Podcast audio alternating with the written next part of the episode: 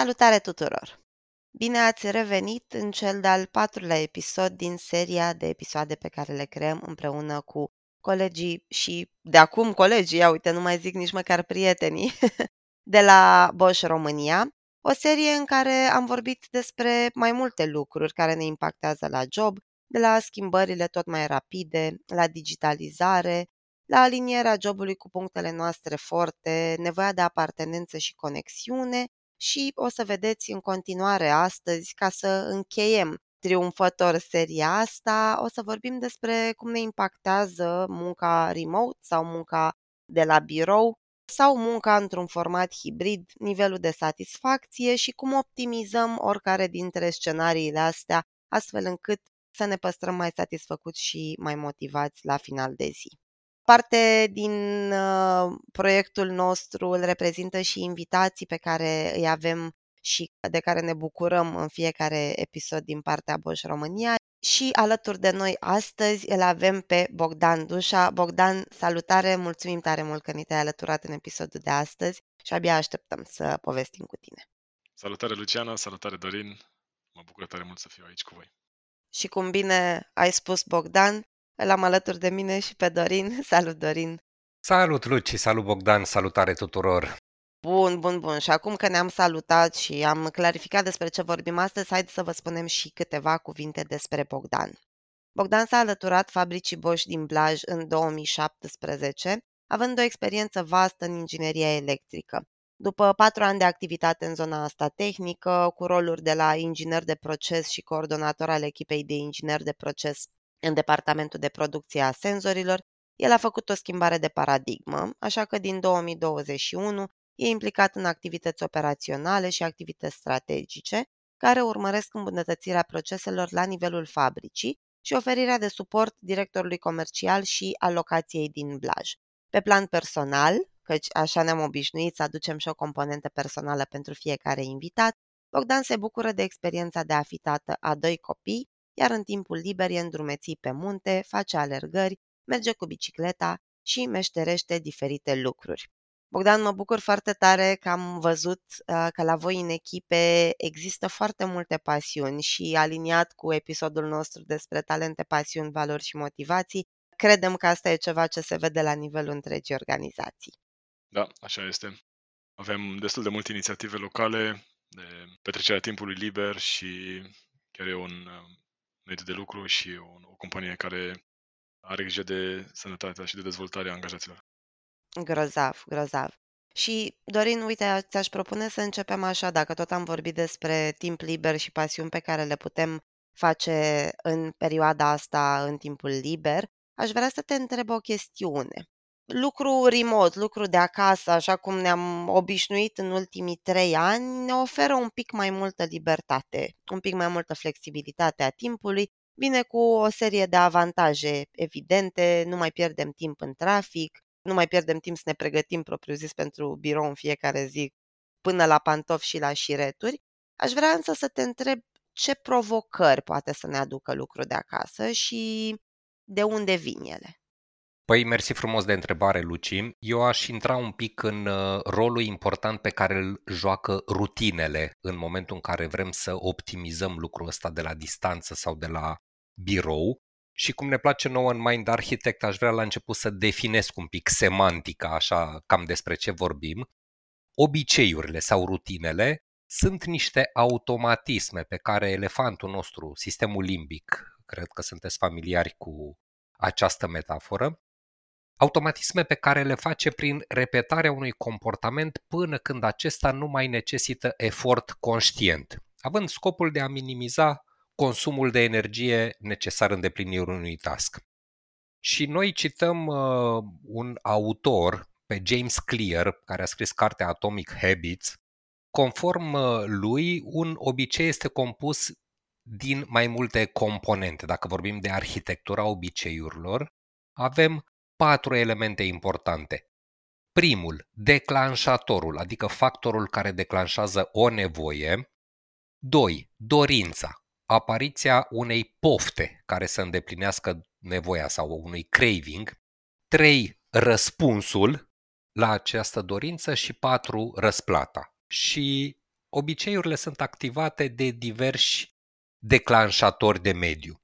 Și aș vrea să te întreb prima dată pe tine, Bogdan. Cum a fost pentru tine experiența asta cu lucru de acasă? Să știi, Dorin, că am observat încă de la început că delimitarea între timpul de lucru și timpul petrecut cu familia nu mai este atât de clară ca atunci când sunt la birou. Acasă împart biroul cu copiii, practic e o încăpere mixtă în care am și zona de lucru și și camera de joacă. Și se întâmplă adeseori ca după încheierea programului să primesc un e-mail sau un call și fără să realizez, imediat reacționez, iau call răspund la e-mail, ceea ce aș zice că îmi afectează timpul și relația pe care o am cu copiii. Uh-huh. Și apropo de arhitectura obiceiurilor, în momentul în care, de exemplu, noi plecam de la servici, închideam laptopul, ieșeam din clădire, era până la urmă un declanșator. Înțeleg că delimitarea asta la tine și cum s-a întâmplat și la mine și la alții, uh, lipsește. Deci creierul nostru nu mai poate să facă distinția între cele două elemente, lucrul de acasă și plecatul de la birou. Luci, la tine cum a fost? La mine, Dorin, a fost uh, foarte provocator și am întâmpinat uh, o situație similară cu cea descrisă de Bogdan, în sensul în care apărea declanșatorul ăsta, care era de obicei reprezentat de un mail, un mesaj pe uh, WhatsApp sau un call care intra și pe care îl luam pentru că obiectul era la îndemână. Laptopul era la îndemână, era conectat, era și spațiul ce am, uh, ce am observat eu că m-a ajutat foarte mult în perioada, mai ales în perioada carantinei, în care nici nu ieșeam din cei 35 de metri pătrați pe care îi aveam la momentul respectiv pentru că locuiam într-o garsonieră. Ce am observat că a ajutat foarte mult a fost să delimitez fizic spațiile. Adică spațiul care era reprezentat de suprafața biroului era doar pentru lucru, doar pentru muncă. Și atunci la ora la care eu îmi spuneam, gata, mi-am încheiat treaba pe ziua de astăzi, închideam laptopul și nu mai stăteam la, nici la laptop, nici la birou, propriu zis. Și am mhm. observat că asta a funcționat pentru că din arhitectura obiceiului, spunem tu dacă e corect, te rog, am eliminat declanșatorul, adică nu mai era propriu zis birou care să fie asociat cu lucru și îmi desfășuram orice altă activitate în uh, alt spațiu decât efectiv uh, blatul, blatul de lucru. Exact și clar că în momentul în care am intrat în pandemie, de exemplu, ni s-au schimbat multe dintre rutine. Concluzionând un pic partea asta de rutine, lucratul de acasă riscă să ne scadă productivitatea în timpul lucrului pentru că avem mai mulți declanșatori, de exemplu, care ne invită la relaxare, cum ar fi, nu știu, canapeaua, patul, balconul. Totuși și reversul e valabil. Lucrând de acasă, riscăm să prelungim perioade de lucru, astfel încât avem spațiul de birou foarte aproape. Și dacă ar fi să ne optimizăm obiceiurile în momentul în care lucrăm de acasă, aici putem discuta despre, exact cum zicea și Bogdan, să ne creăm delimitări, de exemplu a spațiului de lucru, a spațiului de relaxare, a spațiului de dormit, astfel încât creierul să știe ce fel de activitate e de făcut în fiecare dintre zonele casei. Sau un alt lucru pe care îl facem e, de exemplu, să nu lucrăm din pat și să nu stăm pe rețele sociale de la birou pentru că ne amestecă activitățile sau chiar să ne alocăm intervale orare specifice pentru fiecare tip de activitate, așa cum era similar lucrului de la biroul fizic. De exemplu, până la ora 9 dimineața alocăm timp pregătitor, rutina de dimineață, între 9 și 17 e perioadă de lucru, iar după ora 17 nu mai petrecem timp în zona de birou. Bineînțeles, plus minus la aceste intervale orare fiecare dintre noi în funcție de program. Dar delimitările acestea sunt importante și Până la urmă, pe arhitectura obiceiurilor, creierul nostru le interpretează ca și declanșatoare. Și uite, dacă ar fi să luăm niște rutine administrative, așa, de exemplu, lucru de acasă cu copiii. Că tot a, a zis fost? Bogdan adineauri. Tot a zis Bogdan, da. Lucru de acasă cu copiii, de exemplu, pentru creierul celor mici, pentru copii la care călărețul, prefrontal cortexul nostru nu este suficient de dezvoltat încât să facă automat diferența între părintele acasă în timpul liber și părintele acasă în timpul jobului, Obiceiul pentru copii s-ar putea să fie părintele acasă egal timp petrecut cu mine. Și cumva e nevoie să recablăm acest obicei și pentru copii, să-i ajutăm să înțeleagă că într-un anumit interval orar părintele lucrează, iar în același timp inhibiția Inhibiția este o, o funcție de prefrontal cortex, de călăreț. Se dezvoltă la, la oameni până la vârsta de aproximativ 25 de ani. Cu alte cuvinte, la copii e destul de limitată și atunci e nevoie să înțelegem că cei mici nu vor putea exercita tot timpul inhibiție în timpul orelor de lucru ale părinților. S-ar putea să fie gălăgioși, s-ar putea să aibă nevoie de atenție în intervale în care noi nu avem neapărat programul să le oferim. Noi ca adulți e important să fim înțelegători și să integrăm parțial aceste nevoi. Și acum, vorbind un pic de componenta asta mai teoretică, chiar sunt curios, Bogdan. A funcționat, n-a funcționat, cum e cu copiii pe acasă? Că al meu, de exemplu, e mare, nu m-a prins perioada cu copiii mici pe acasă. Experiența mea cu copiii de acasă a fost uh, destul de mixtă. La început ei, exact cum ziceai și tu, Dorin, ei percepeau prezența mea acasă ca și oportunitatea lor de a se juca, de a interacționa cu mine. Treptat au reușit să învețe, dar tot nu pot să exclud continuu din programul meu de lucru. Uh-huh. De multe ori le spun colegilor că dacă aud zgomot în background să, să știe că sunt copiii mei prin zonă și s-ar putea să, să ies dintr-o ședință sau dintr-un col câteva minute. Cred că e familiar și pentru colegi, nu? Că mă gândesc că ceea ce se întâmpla la tine se întâmpla și la, la alți colegi. Eu mi-aduc aminte, Dorin, apropo de a deveni familiar și pentru ceilalți oameni și a fi mai degrabă parte din normalul nostru de acum. Mi-aduc aminte de un video care a fost foarte popular pe internet acum câțiva ani cu un domn care era într-un videocall și uh, făcea videocolul din birou de acasă și la un moment dat intră copilul, deschide ușa de la birou și intră copilul și vine o doamnă repede după copil, fuge aproape panicată și îl ia pe cel mic și îl scoate din birou ca și cum asta e ceva ce n-ar trebui niciodată să se întâmple. E inacceptabil și mi-aduc aminte că la vremea respectivă, într-adevăr, așa părea. Ne uitam la video ăla și era extrem de distractiv. Era și... hazliu. Exact, da. exact. Pentru că, vai, cum a putut să se întâmple așa ceva, pe când cred că acum e pentru noi toți un pic mai, uh, mult mai de înțeles ideea că chiar probabil să intre copilul la un mm. moment dat în cadru într-un videocall. Da, în situația mea e o normalitate, de multe ori se întâmplă. Dacă atunci, dacă atunci mă uitam la video și toată lumea era un video pe care îl distribuiai și îl împărțeai cu prietenii, acum e o normalitate, pot zice. Uh-huh. Acum, pe lângă copii, aș mai pune un pic în discuție și relația cu partenerul de viață. Dacă suntem într-o relație de cuplu, lucru cu partenerul de viață pe care să-l ai în preajmă tot timpul, parte din uh, atracție, compatibilitate într-o relație de cuplu, raportul de timp împreună, respectiv timp de parte unul de celălalt, poate avea un impact și în acest aspect. Adică, în contextul lucrului exclusiv de la distanță, e posibil ca timpul petrecut cu partenerul de cuplu să pară constant, iar asta să afecteze relația de cuplu. Dacă ar fi să ne uităm tot așa în contextul la ce am vorbit până acum, ce putem face sau cum putem optimiza, de exemplu, să stabilim timp dedicat cuplului, chiar dacă lucrăm de acasă, faptul că suntem tot timpul în același spațiu nu înseamnă neapărat că petrecem timp împreună și de asemenea să dedicăm timp separat, adică ajută să ne alocăm timp pentru noi, cum am face, de exemplu, traseul birou-casă-birou, am avea timp pentru noi, așadar ajută să facem astfel de lucruri și când lucrăm de acasă. Și vă întreb din nou, uite, încep cu Bogdan. Pe lângă relația cu copiii, cum a fost la tine relația cu partenera de viață? Experiența mea cu partenera de viață a mers mai bine decât copiii, cu siguranță. Vorbim cu un adult, nu vorbim cu copii. În contextul lucrului de acasă, soția mea nu are posibilitatea să lucreze remote. Dar totuși ne-am stabilit niște leguri ca să ne optimizăm logistica de dimineață și după miezile când eu lucrez de acasă.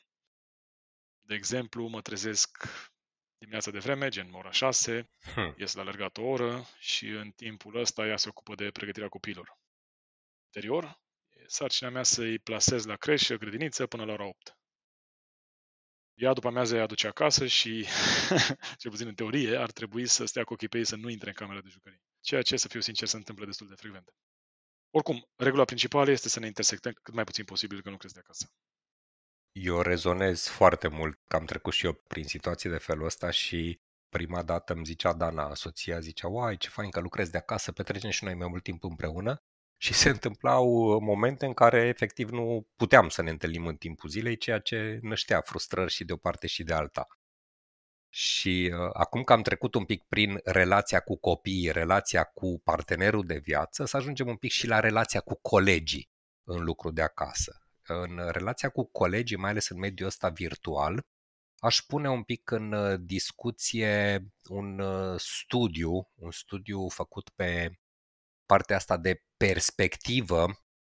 O să punem linkul către studiul la care mă refer, făcut de Stilz și alții în 2019, în percepția noastră, în interacțiunile umane pe care le desfășurăm, luăm în calcul trei elemente, expresii faciale și corporale, tonul vocii și feromoni.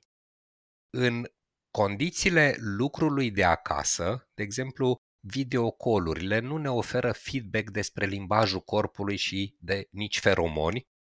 Colurile fără video nu oferă nici feedback despre expresii faciale, iar comunicarea scrisă nu obifează pe niciuna dintre ele. În condițiile în care apar aceste modificări și noi practic nu ne mai putem conecta din punct de vedere biologic cu colegii, aici, așa dacă ar fi să optimizăm, de exemplu, ajută folosirea camerei video de câte ori putem în întâlniri. Eu nu zic să o ținem tot timpul pornit, că mai apare și sentimentul ăla să fii tot timpul pe cameră, dar în uh, discuțiile relevante, de exemplu, să vezi reacțiile celorlalți și să poți să te conectezi, să poți să-i urmărești expresii faciale, corporale, partea asta vizuală ajută. Unul la mână și doi la mână, pe cât posibil, stabilirea de întâlniri fizice periodice, așa, pentru reconectare sau cu obiective specifice de business. Și aici aș vrea să te întreb în relația asta cu colegii în lucru de acasă. Cum a fost pentru tine, Bogdan? Să știi că rezonez foarte mult cu ideile pe care le exemplificai mai devreme. Trăim într-un mediu de business în care avem multe coluri zilnice, foarte mulți dintre colegii noștri participăm la aceleași ședințe sau suntem o bună parte din timpul de muncă, suntem în ședințe și după câteva ședințe consecutive nu-ți mai dai seama despre conținutul ședinței sau te concentrezi cu greu la ședința respectivă, pur și simplu că ești deconectat. Coluri în care există video stream-uri și și stream cineva șeruiește ceva cu echipa sunt foarte rare din cauza că fiind mulți participanți, nevoia de trafic de date fiind mare, atunci calitatea scade și de multe ori primul lucru pe care îl facem, oprim videourile și după câteva ședințe în care ești cu video off, uh, n-ai o percepție ce se întâmplă cu colegii, nu știi dacă toți sunt atenți, dacă te urmăresc, dacă uh-huh. sunt activi implicați în colul respectiv. Asta cumva scade și calitatea colului și scade și personal după aia relația cu colegii respectivi. Aș zice că în cazul meu, mie îmi plac ambele situații. Dacă am un call care ține doar de mine și nu ar trebui să împart uh, informații cu alți colegi sau să luăm o decizie de grup, mă regăsesc. Pot să și îmi place să fiu într-un call, dar dacă avem un workshop sau dacă avem un task comun la care trebuie să fim creativi, întâlnirile față în față sunt mult mai memorabile și mult mai productive. Uh-huh. Și aș mai face și eu o completare, Bogdan, apropo de faptul că ai spus tu că după a treia întâlnire nu mai știi exact ce se întâmplă, care e conținutul întâlnirii ăleia. Am mai observat o chestiune la mine, cel puțin, zilele în care am întâlniri fizice, tind să aibă, și dacă le împart pe toată ziua, două, trei, poate întâlniri, mai ales dacă e, una dintre ele presupune și să mă deplasez undeva, pe când dacă sunt coluri, există fără probleme zile în care sunt 5, 6, 7 chiar coluri într-o zi. Și cred că asta e o diferență importantă iar între întâlnirile fizice și contextul ăsta de făcut întâlniri via video calls, pentru că video call-urile ne dau posibilitatea să introducem mult mai multe într-o zi, ceea ce face ca probabilitatea noastră să, să fim atenți pe parcursul tuturor colurilor și la fel de implicați în toate colurile să fie mai mică. Există feedback-ul ăsta în timp real în videocall-uri și și în ședințele face-to-face, care te face pe tine ca interlocutor sau ca participant să realizezi că oamenii sunt atenți, că te urmăresc sau că tu îi lași pe ei să înțeleagă că îi urmărești și cred că face o ședință mult mai productivă. Uh-huh. Foarte fain. Dacă noi până acum am vorbit despre lucrul exclusiv remote, aș vrea să mergem în extrema cealaltă un pic, la lucrul exclusiv de la birou, urmând ca în segmentul următor imediat să vorbim de modul hibrid. În lucru exclusiv de la birou, asta e ceva cu care suntem obișnuiți și parte din rutinele noastre de mai mult timp. Cu toate acestea, și lucrul exclusiv de la birou are niște elemente care fac ca timpul și resursele noastre să nu fie utilizate optim. Cum ar fi drumul casă-birou-casă, care în unele orașe poate fi extrem de consumator de timp și de energie psihică, orele târzii de ajuns acasă și de vreme de trezit, care afectează somnul și taie din timpul de familie și aici alături de relații, țin să subliniez că somnul este cel mai bun predictor pentru o viață trăită sănătos, îndelung și împlinit. Un organism adult are nevoie de cel puțin 7-8 ore de somn odihnitor pe noapte. Îl citesc pe Matthew Walker. Ar mai fi, de exemplu, cheltuielile mai mari, cu benzină, cu mașină, cu rodaje, lucruri de registru ăsta, stresul locurilor de parcare acasă și de la birou, control sau mai puțin autonomie în gestionarea intervalelor de lucru. De exemplu, trebuie să fiu la birou într-un interval orar prestabilit, ceea ce apasă butonul de autonomie din modelul SCARF îl apasă negativ. Și, în ultimul rând, lipsa pauzelor de orice fel. Pauzele sunt necesare pentru plasticitatea asta sinaptică, pentru învățare și performanță optimă.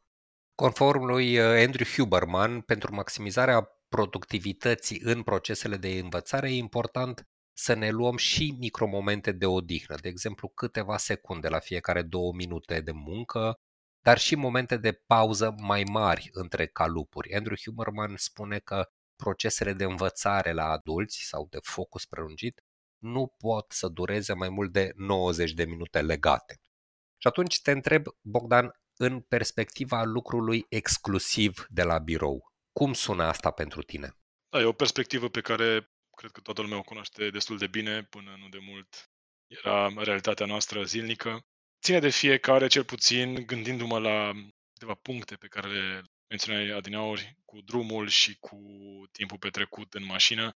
Eu personal aleg să-mi petrec timpul făcând lucruri pe care acasă nu am posibilitatea să le fac. Ascultând muzică, un podcast, fie un audiobook. De multe ori poate mă gândesc la ședință importantă pe care am sau la o vizită sau chiar reflectez la ziua pe care mi-a trecut și ce ar trebui să fac în continuare. Uh-huh. Asta e uh, chiar recomandat și uite, apropo de cum optimizăm lucrul ăsta exclusiv uh, de la birou, de exemplu, umplerea timpului către și de la birou cu lucruri utile, cum le descriai și tu, să ascult un uh, audiobook, un podcast sau să port conversații cu cei dragi dacă nu conducem. Deci e un lucru recomandat. Doi, la optimizare, aici pun iarăși în discuția să ne asigurăm că dormim cât este nevoie, chiar dacă lucrăm de la birou și petrecem timp pe drum, de exemplu, ce ar mai fi important este să comunicăm cu organizația care sunt nevoile în materie de autonomie. Doar pentru că mergem la birou nu înseamnă că nu putem optimiza intervalele orare în care facem asta, deci autonomia din modelul SCARF să nu fie apăsată negativ de principiu. Și nu în ultimul rând să ne organizăm timpul de la birou astfel încât să putem include și pauze. Și m-aș duce acum un pic și către conexiunea asta sau dacă vreți mixul între lucrul de acasă și lucrul de la birou, ceea ce cred că va deveni paradigma, cel puțin pentru industriile în care lucrăm noi, lucrul acesta hibrid. Oportunitățile lucrului hibrid înseamnă câteva aspecte importante, câteva avantaje. În primul și în primul rând, noi decidem, adică avem posibilitatea să gestionăm proporția de timp pe care o lucrăm de acasă și de la birou, astfel încât să se potrivească ideea asta a stilului și contextului nostru de viață, dar să permită în același timp atingerea obiectivelor echipei. Pe modelul SCARF, autonomie apăsată pozitiv. Avem autonomie și asta ne ajută foarte mult. Chiar voiam să te întreb un pic, înainte să trec mai departe, cum arată modul ăsta hibrid în Bosch și pentru tine, Bogdan? După cum bine știți, grupul Bosch are o activitate variată în România, iar diversitatea responsabilităților ne aduce o complexitate în procesul de definire al modelului de lucru hibrid. Avem colegi care pot lucra doar de acasă, alții care pot lucra regim mixt, de acasă și de la birou, și colegi care lucrează exclusiv de la birou. E important ca oamenii să se simtă parte din echipă. Cred că conexiunea este cheia unei echipe performante, iar această conexiune poate fi obținută și menținută într-un model hibrid. Inițiativa Smart Work, Bosch a implementat un model de colaborare hibrid, modelând interacțiunea dintre lucrul la distanță și prezența în locațiile companiei. Noul model de lucru hibrid a fost creat cu implicarea și contribuția activă a angajaților, ceea ce eu personal apreciez foarte mult, și se bazează pe încrederea și creșterea flexibilității pentru obținerea rezultatelor. Deci inițiativa asta Smart Work, dacă înțeleg bine, voi ați spus un nume modului hibrid și așa se numește Smart Work sau e ceva ce, ce exista înainte? Exact. Aceasta este denumirea modelului de lucru hibrid în Bosch. Personal, chiar am avut plăcerea să contribui la definirea cadrului Smart Work cu o echipă multidisciplinară din fabrica noastră. Conform noului model, avem un cadru setat la nivelul fiecarei locații, iar după, fiecare echipă își definește modul de lucru care să-i permită bună desfășurare activității. Spre exemplu, avem echipe care își setează o zi din săptămână când toată lumea e la birou, tocmai pentru a beneficia de interacțiunea față în față. Uh-huh. Și cum ați ajuns la acest model? Înțeleg că ai și participat la crearea lui. Cum ați ajuns aici? Să știi că inițiativa este una globală. A apărut ca un răspuns la nevoia de adaptarea business-ului în timpul pandemiei. La nivel național am avut echipe de lucru care au desfășurat workshop-uri și chestionare în locații și între locațiile din România pentru a evalua dacă putem merge pe un model comun sau dacă va fi nevoie să particularizăm. Uh-huh. Din ce descrii, mi îmi pare că pe modelul SCARF, de exemplu, este și apăsare de familiaritate, adică faptul că au participat atât uh, manageri cât și angajați și plus faptul că e o inițiativă globală, pentru mine înseamnă familiaritate apăsată pozitiv. Bun, deci l-ați definit și ce urmează? Da, am setat cadrul. După cum ziceam mai devreme, echipele și-au setat modul de lucru, iar pentru noi, ca organizație, este important ca lucrurile să se desfășoare astfel. Am creat programe de dezvoltare a liderilor pentru a putea coordona mai eficient echipele hibride. După declanșarea pandemiei, ne-am concentrat și mai mult pe bunăstarea și menținerea în siguranță a angajaților noștri. Mă bucură că Bosch desfășoară acțiuni și programe pentru colegii care țin de sănătatea mentală și fizică, care facilitează o colaborare mai bună. Începând cu luna aprilie, dacă nu mă înșel, am reluat și team building-urile și activitățile în care ne-am revăzut cu colegii în cadre mai puțin formale. De exemplu, în echipa noastră, când lucrăm remote, se întâmplă uneori să facem câte un virtual hangout pe Teams după încheierea programului. Stăm la discuție, chestiuni personale, cu o cafea, o bere, în funcție de situație, ca să ne mai apropiem. Foarte fain, foarte fain. Uite, din ce aud eu, îmi și extrag așa niște puncte importante sau niște lucruri care ne ajută în, în mediul ăsta hibrid. Deci din ce am reținut, pe lângă posibilitatea de a ne gestiona proporția de timp pe care o lucrăm de acasă și de la birou, mi-am mai luat așa că există în continuare momente de conectare cu colegii care pot fi amplificate de faptul că nu ne-am văzut câteva zile. Revederea e importantă plus mutarea focusului de pe ore muncite pe rezultate sau pe livrabil. Nu contează unde ești și cât timp ești în altă parte, atâta timp cât livrezi. Asta, asta ridică responsabilitatea personală. Lucru hibrid vine la pachet și cu posibilitatea de a te relaxa când, dacă ai nevoie, cu legătură la ce vorbeam mai sus despre micromomentele astea de odihnă în timpul zilei sau chiar despre mici pauze de relaxare pot să fac lucrul ăsta. Cultura de organizație face cumva tranziția de la comandă-control la încredere și cultivarea responsabilității personale și mi se pare foarte fain că mi-ai spus că grupul Bosch are inițiativa asta de smart work la nivel global, ceea ce cultivă responsabilitatea personală. Și nu în ultimul rând, putem fi aproape de oamenii dragi când și dacă e nevoie, mai mult ca oricând. Ok, deci dacă ar fi să trecem prin toate stilurile discutate, adică lucrul integral de la birou, ă, lucrul integral de acasă și ajungând la modelul acesta hibrid, câteva idei aplicabile ar fi în felul următor. Dacă lucrăm mai mult de acasă, avantajele imediate sunt ă, ergonomia spațiului, partea asta de mișcare sau stretching, plus ieșitul afară pentru deconectare, faptul că îmi pot monitoriza timpul lucrat, iar conectarea socială cu colegii de la birou ajută, de exemplu, foarte mult dacă fac share și la video, în perspectiva la ce am discutat până acum. Dacă lucrez mai mult de la birou și știu că sunt la voi echipe care lucrează mai mult de la birou sau din, din secție, nu? Partea de producție, partea de inginerie ce e important aici este partea asta de echitate, dacă vreți, butonul de fairness din modelul SCARF.